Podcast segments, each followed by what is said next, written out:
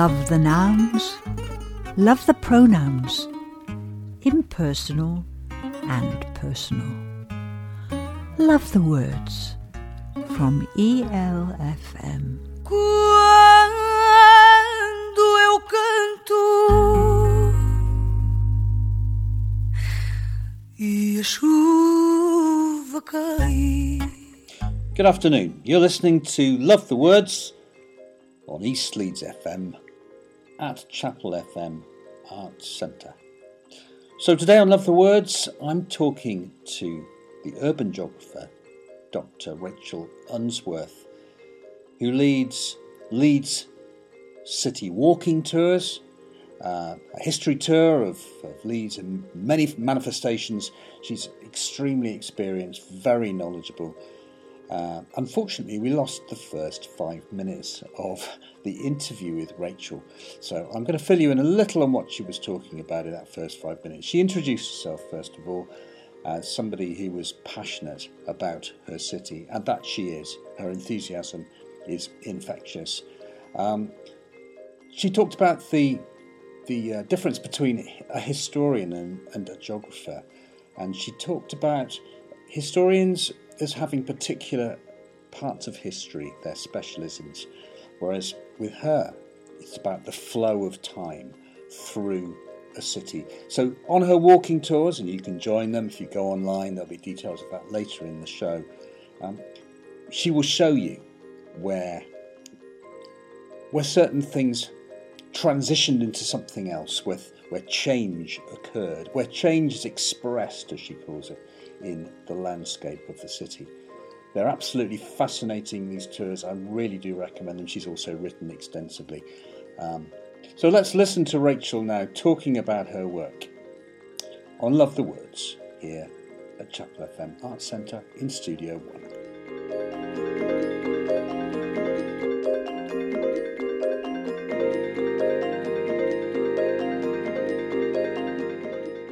So, I mean, Rachel, are you kind of fairly unique, or are there people like you who do it in other cities? Oh, I don't think you can say fairly unique. No, you can't. Are you unique? Are you the only person in the country doing this? Of course I'm unique. I've always thought, for the sake of the world, it's just as well I'm not a twin, actually. I'm quite loud enough. You're very, I don't know if you could be very unique. No, I don't think you can qualify unique. You are unique as a person, but as an urban geographer, are there people who do walking tours in the same way that you do? There are a few other guides in Leeds. There's a wonderful Cliff Stud, who's a friend of mine, who's Leeds through, and he's an artist as well, and he's very entertaining and has always got lovely anecdotes. So he does different kinds of tours. We sometimes work together, and there are a few other people who do specialist ones, as somebody does beer tours. So I don't do pub crawls. For the Tetley bicentenary the other day, I did an interesting one which was about Tetley and brewing and drinking in Leeds, but also about the temperance movement. So, that's a bit different. And I don't think there's anybody else who has this geographer's approach, as opposed to... There are historians connected with the Civic Trust, for instance, who do particular topics. A medievalist who's been on several of my tours, actually, Joyce Hill, who does medieval Leeds. Not that there's anything to see of it as such, there's the street layout, but we've overwritten it so many times. And then we've got Georgian specialists and Victorian specialists. So there are people associated with the Vicsoc, as they call it, the Victorian Society. But nobody like me who does the joining it all up, I think, is how I would say, making the connections between different themes, different parts of the city, different eras. Yeah, it seems to be about the sort of tracing the flow of time through the city, which is fascinating. You must enjoy the research as well. I mean, that must be, you obviously enjoy the theatre of it, but the research, yeah. Yeah, you're right, actually. It is a performance, always a performance, as it was giving lectures, in a big lecture theatre. Yeah. And the great thing, I just do this as an aside, close your ears, teachers, it's teaching with no marking. So, yes, it's a performance, but it's also, yes, the research that goes into it is quite substantial. And even when I know a topic quite well, I'm always updating. I am always looking at the maps. So we often start with the historic maps and see what changed when.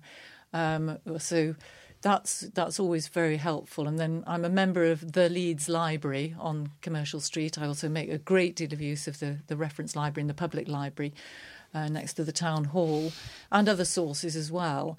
And there's a stage when I'm pulling together a new topic where it's all chaos and I've just got jottings, and it's and then I've got too much detail on some things, and then I have to kind of pull it together in a way so that I'm think, right, I can't just do a lecture for half an hour at the beginning on all the background. I'm going to have to just do the minimum background, then get people moving. Otherwise, they'll be looking at their watches and going, "Call this a walk," and then we move off. And then I have ideas about where I will stop in order to pin some other general points, as well as talk about specific things that we can see. And so my notes on the day. I make these notes. I hardly ever look at them except if I want to quote something verbatim. But it's to get it straight in my head where we're going. I do it literally on a piece of tracing paper over the Walkit map of Leeds, the Walkit map that I actually helped to develop with loads of other people. We did that walking map of the city centre. And I put the tracing paper over it, and I've got the things that I want to include on the tour, and then a way of joining it up so that I don't have people madly zigzagging back and forth. And then try to, just get the really interesting stuff to the surface. And then if people have questions, there's usually more behind that I could say if need be. I'm glad that tracing paper still comes into geography. Oh, and crayons as well. Because that's what I remember from geography. And I'm also glad that you have your jottings. Because whenever I'm about to write notes for something I'm doing, I always put jottings down. And I've done it for years and years. And I've still got friends from university who make fun of me about my jottings. And they occasionally write a postcard from somewhere and say, "Oh, here's a jotting for you," because they remember me jotting. So it's a good word, jottings. But I think one of the things, Rachel, that I've always felt about you, a kind of keynote of what you seem to do, is it's a kind of enthusiasm. You are an enthusiast. You seem to love what you do and what you see around you. Would that be right? It is, and I think people always say that, at the end of the tour, I love the passion, they say, and because although it might be difficult for the microphone because my voice goes up and down and I laugh too much, but it's important to inject energy into your voice, I think, whatever you're doing, whether it's on radio, television or in a lecture theatre or out there, and it's certainly on the street. Of course, I have to put a great deal of energy into it. I won't ramp up the decibels now to give you a demo, because we'll send the sound engineer rushing for the buttons, but it's yes, you do have to draw people in and keep their attention. And if you see anybody slightly glazing over, you think, right, that's enough on that one, we'll move on. So I try to keep people engaged. You're also a bit of a musician. Yeah, just a bit of a musician. I play the violin, but I never describe myself as a violinist. That's an important distinction. But you've chosen some music for us to play. Tell us about what you've chosen.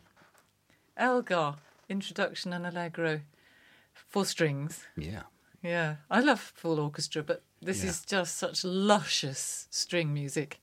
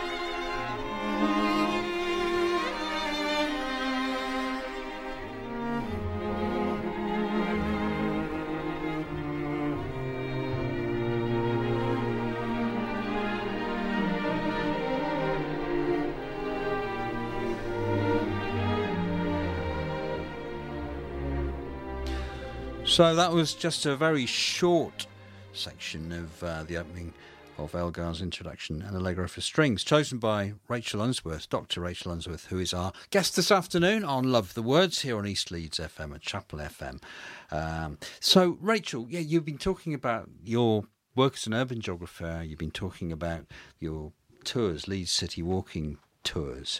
I mean, tell us about some of your favourite sort of past projects. I also to hear what you've got in the pipeline as well, because you must be, presumably, while you're doing these tours, you're researching others as you go along. That's right. Yes, yeah. I've always got new ideas bubbling up, and because so many of the people who come on tours are local, and I was thinking, well, they're hooked now. I've got to offer some more topics. So, I'm working up. One for the end of the year now on time in Leeds, which is quite a sort of abstract thing. But somebody suggested I did Potts clocks. I thought, well, you could take yourself on a Potts clock tour, but I'm going to include clocks, but I'm going to consider lots of different dimensions of time, everything from geology through to fashion, and also consider things like, the campaigning in Leeds to bring in the Factory Act, and the fact that we weren't all on the same time, in this country until the railway system was all joined up, and things like this, So a kind of meditation on the whole thing of time, and that will be at the end of the year. But I've recently done this one on tippling and temperance for the Tetley bicentenary. I couldn't resist a bit of good old alliteration there. And I'm working on one for a bunch of archaeologists, interestingly, who, used to delving in minute detail through layers of stuff. Well, I do a different kind of delving through the layers, and lots of imagination about what we can no longer see. The closest I get to doing a ghost tour is what I call Lost Leeds, and that's the vanished gems and evaporated dreams, the things that either we've demolished or that never came off. So, yes, I'm working on quite a few topics at the moment. Rachel, tell us time. So that's much more of an abstract kind of idea. It's a bit of a departure for you, is it? Yes, and I'll probably do it online as well. So during the winters during the pandemic, I turned myself back into a lecturer, really, and was able to show lots of the historic maps more easily than when you're out and about in the wind and rain, also old photographs and prints and so on. So that's quite a nice thing to be able to do. A new topic this year was much more solid than that and very vivid, the terracotta in Leeds, which has been a real favourite. So we've got lots of architectural ceramics. There was a bit of a revival in the 19th century of using tiling inside and out. And by the 1880s and through to the First World War, it was really very much used. So we've got a load of examples in Leeds. Really hard to fit it all into a 2-hour tour, actually. And then we've had another bit of a revival of the terracotta in the 21st century with architects deliberately referencing both textures of the cloth from the industrial past and the fact that we were such a strong place for ceramics with Burmantofts ceramic works on the northeast side of the city centre. Not about that at all. So give us an example of a building where terracotta is particularly featured. Well, one of the big fireworks, as I put it, is the what we now call the Victoria Quarter, County Arcade, Cross Arcade, inside and out. All that butterscotch-coloured stuff isn't stone, it's actually ceramic. Yeah. And that was made at Burmantofts, enormous works, just, the place we still call Burmantofts. Yeah. There's nothing to see now, it's all scraped away off the surface of the earth. It closed in the 1950s and that was that, but it had a massive heyday. And the tiles for interior and external use were used not just in Leeds but across the country and exported as well. Other examples were interiors, nothing bigger than the municipal buildings, the staircases and then the tiled hall, of course. But that's not Burmantofts. That's from before Burmantofts became big in making that kind of stuff. And then there are all sorts of other examples going through into the late Victorian period, into the Edwardian times. Think of Vicar Lane, the east side of Vicar Lane, those very sort of pinky red buildings at the northeast end of Vicar Lane. And those are all from the J.C. Edwards factory in northeast Wales. And so I point out these different examples, and then there are other really interesting buildings that you see on the way round, and little details and things that are almost covered up but are still visible, you know. It's really interesting. I've often wondered about the name Burmantofts. Ah, yes. Well, there's an interesting word, yeah, because that goes back to the fact that Brigate, the street to the bridge, two old words put together. Of course, yeah. Was laid out in 1207 by the then Lord of the Manor, right, who was wanting to make some extra income by laying out these long, thin plots of land on each side of this main street. It was done here, there and everywhere. You know, it's not just unique to Leeds. And there are towns in southwest France, for instance, where this kind of thing happened in the 13th century. And these long, thin plots of land gave people, you know, a bit of street frontage and then quite a bit of territory behind, in the backsides, as my mentor and friend, historian Maurice Beresford, used to say. And over the centuries, those yards got more and more filled in. But it was a big change, this idea of renting out land to families, instead of there being the old-fashioned feudal relationship where the peasants worked the land and were able to grow their crops, and in exchange they gave a portion to the Lord of the Manor, some to the church. And But there was no cash changing hands. This was the beginnings of commercialisation. These people were a bit freer to do things for themselves. And they were called burgesses, the freemen, the burgesses. These plots of land were called the burgage plots. Now, because they were, you know, all next to each other and, you know, this tight arrangement just next to this big, broad main street, they didn't have room for growing their own fruit and vegetables just there. They were allocated a toft. Aye. Burgagemen's tofts. Burmantofts. Wow, fascinating. By the way, I meant to pick you up on something. Potts clocks. Some people, including me, may not know what a Potts clock is. Right. Well, there was the famous firm that started in Leeds and was, you know, became bigger and bigger. And they were really in their heyday in the late Victorian period, when so many grand civic buildings and stations were being erected, and people wanted a public clock in the days before most people had their own watch. And certainly long before you could just glance at your phone. So, there were so many public clocks in Leeds and elsewhere that came from Potts in Leeds.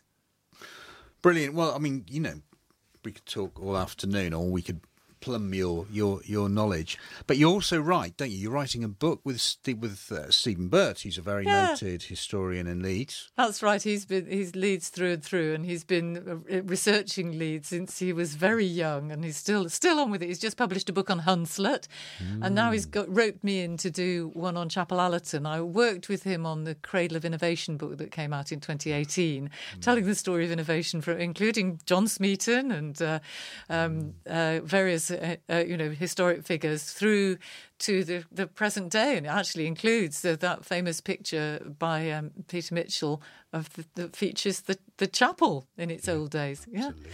So all sorts of creativity and innovation is included in that book, and it was great fun working with Steve. And now he's showing me what we can glean from the archives down at Morley Gildersome, and how we can use the old material for, say, the sale plans, so we can see the land holdings and buildings that were up for auction, often on the death of the person who'd owned them.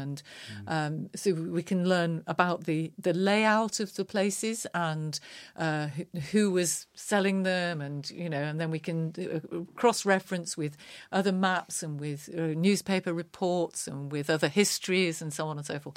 Really, really fascinating. So we're learning much more about the old land ownerships and the changing of hands of the land. So the overall evolution of Chapel Allerton from a place which was mostly agricultural, and there were a few big landowners, and then and a few grand houses, and that over time those lands got sold off and divided up, and buildings in the grounds, some of them demolished, and there's nothing to see except an outline and the old walls, patches of old walls, and that's an indication of the edge of an old estate.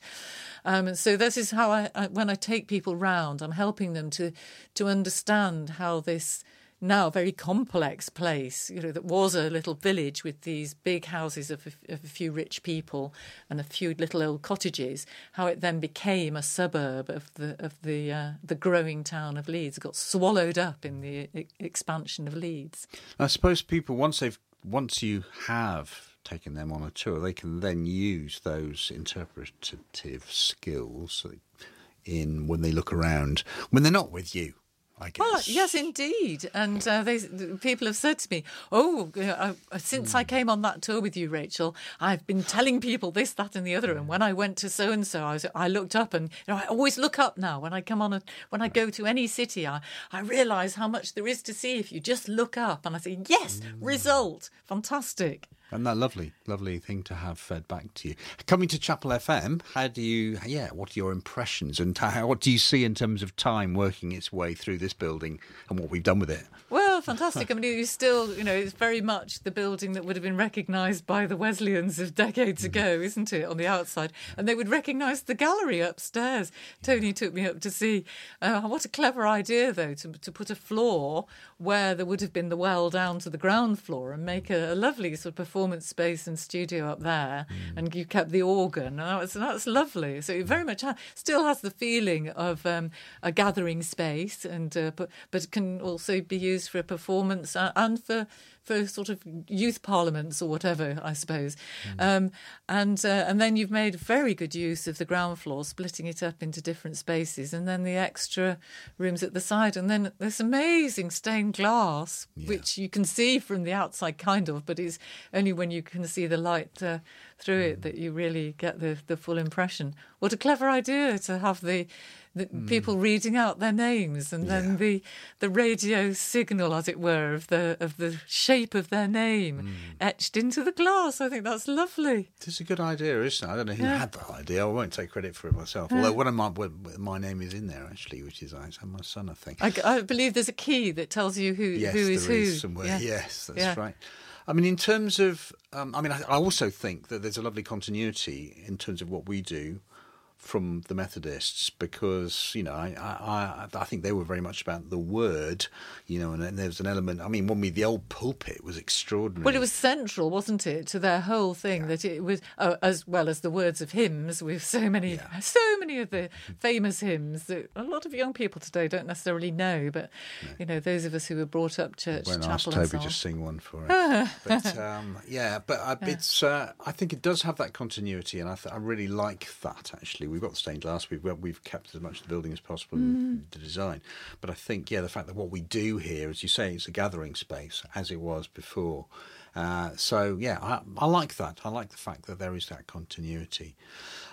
So in terms of... I was going to ask you one other question about language and about... Because this is, this programme is called Love the Words, and obviously you do love words, and because that's your medium of conveying story and narrative, I guess. But, how important is it for you, language, in what you do, in terms of perhaps using...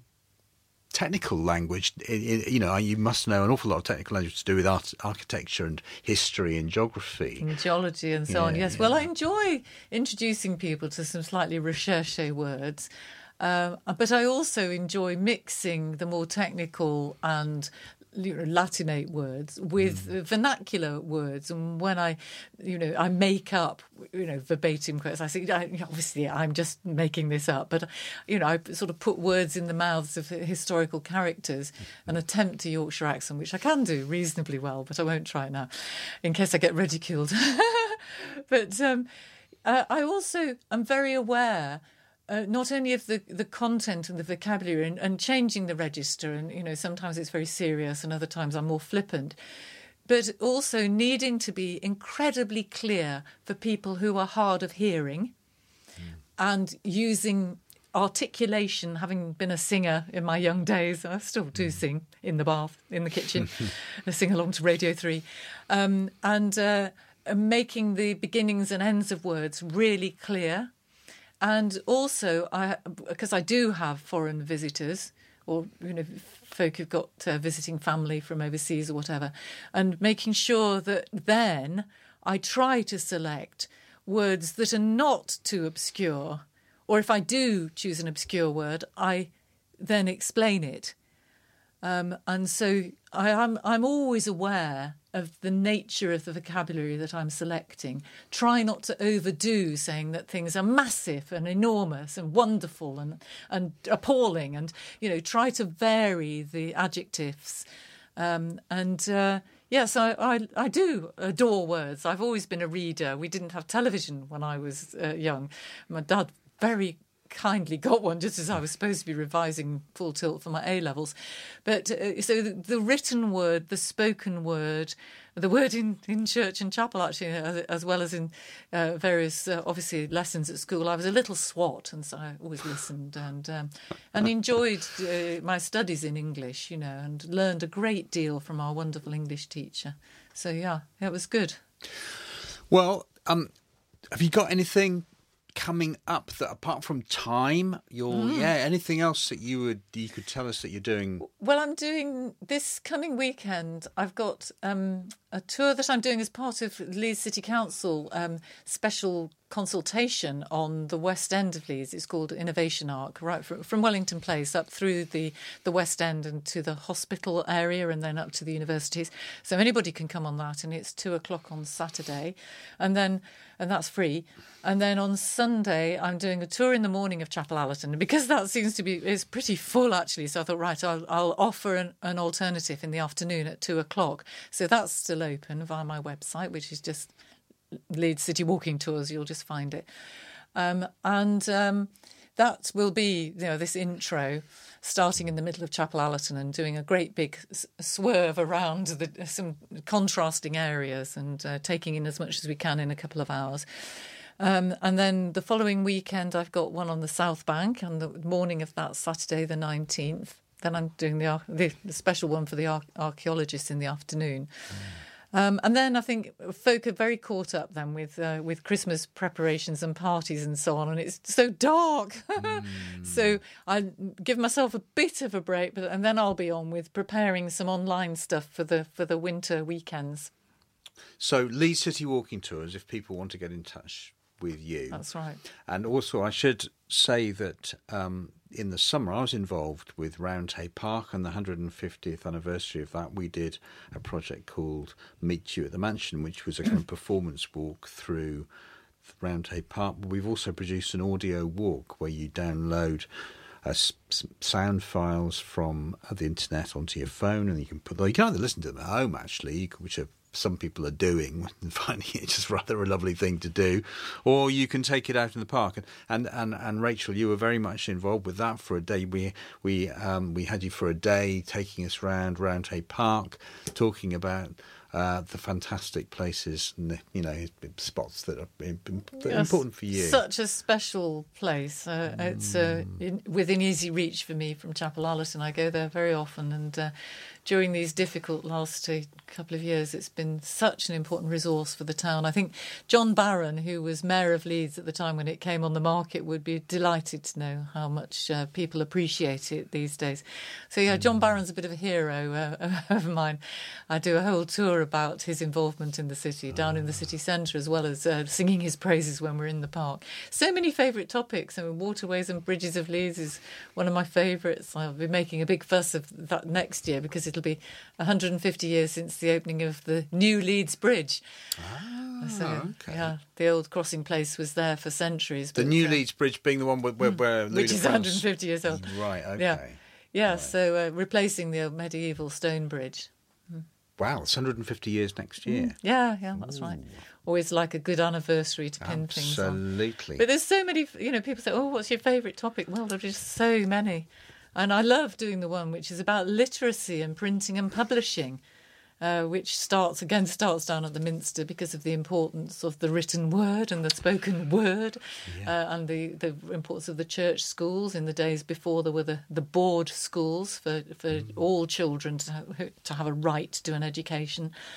And then, you know, printing and publishing was so enormous in Leeds, and I've only scratched the surface of that. I really want to do more research on that topic. That would be brilliant. And yeah, I mean, I'd love to know. Get me back. Yes, yeah. I mean, obviously, you want people to go on your walking tours rather than people listen here and go, oh, I can just listen to it at home. But I would love to come on that one. That would be great. Are you planning to do that tour, or is that all constantly in your rep, as it were? It's now in my repertoire. I've only done it a couple of times. But we call in, by the way, the Leeds Library on the way past. And the last time I did it, a librarian there very kindly put out some very special pieces on the table in the so-called New Room, which, by the way, was built in the 1880s. So I will definitely do it again. I'm always spoiled for choice about, you know, how many. I should do that one. Oh, I'd like to do that one again. And then I've got to leave space because I have so many different kinds of clients who commission tours. So everything from A-level geography groups, and I've quite a few of those, through to University of the Third Age groups. So I've got there are 5 different groups around and about Leeds, not within Leeds itself, but you know, from Ilkley round to Sherburn and villages and Garforth and Kippax and so on, and they quite enjoy obviously being outdoors. When people were still a bit nervous about going to theatres and so on, they were happy to come on a walking tour, and then they've come back for more, which is great, and everything in between. You know, lots of different kinds of clients. So I'm hoping that carries on despite the terrible circumstances that we're in. Let's not think about that now. I'm sure it will, and you do it very well. So thank you so much for coming on Love the Words. We're going to hear a bit more from Elgar's Introduction and Allegro for Strings to come away with from Love the Words today. But yes, you can access... Well, the audio guide I was talking about for Roundhay Park, if you go to A Quiet Word, which is all one word, and that is the theatre company, performance company, who've hosted that on their website. And you, as I said, we've talked about, you can find Leeds City walking tours online, and do go on one of Rachel's tours. Thanks ever so much for coming on. It's been really lovely to talk to you, Rachel. Yeah, and if you fancy coming on talking about printing presses and publishing in Leeds, that would be very, very nice. I'd love to do that, and you'll see. You saw I've got my walking boots on. I'm off walking home now. Walking up from Seacroft to Chapel Allerton in my luminous jacket. Yeah, that's right. Brilliant. And thanks to Toby for taking us today. And let's, you will see us out with a bit of Elgar.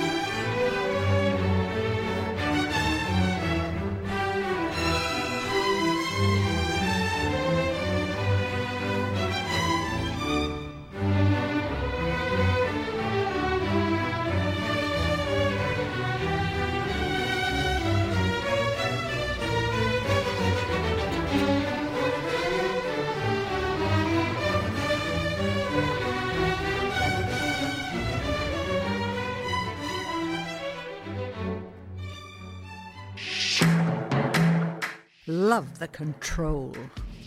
Love the command. Love the space bar and the hard return. Love the words. From East Leeds FM.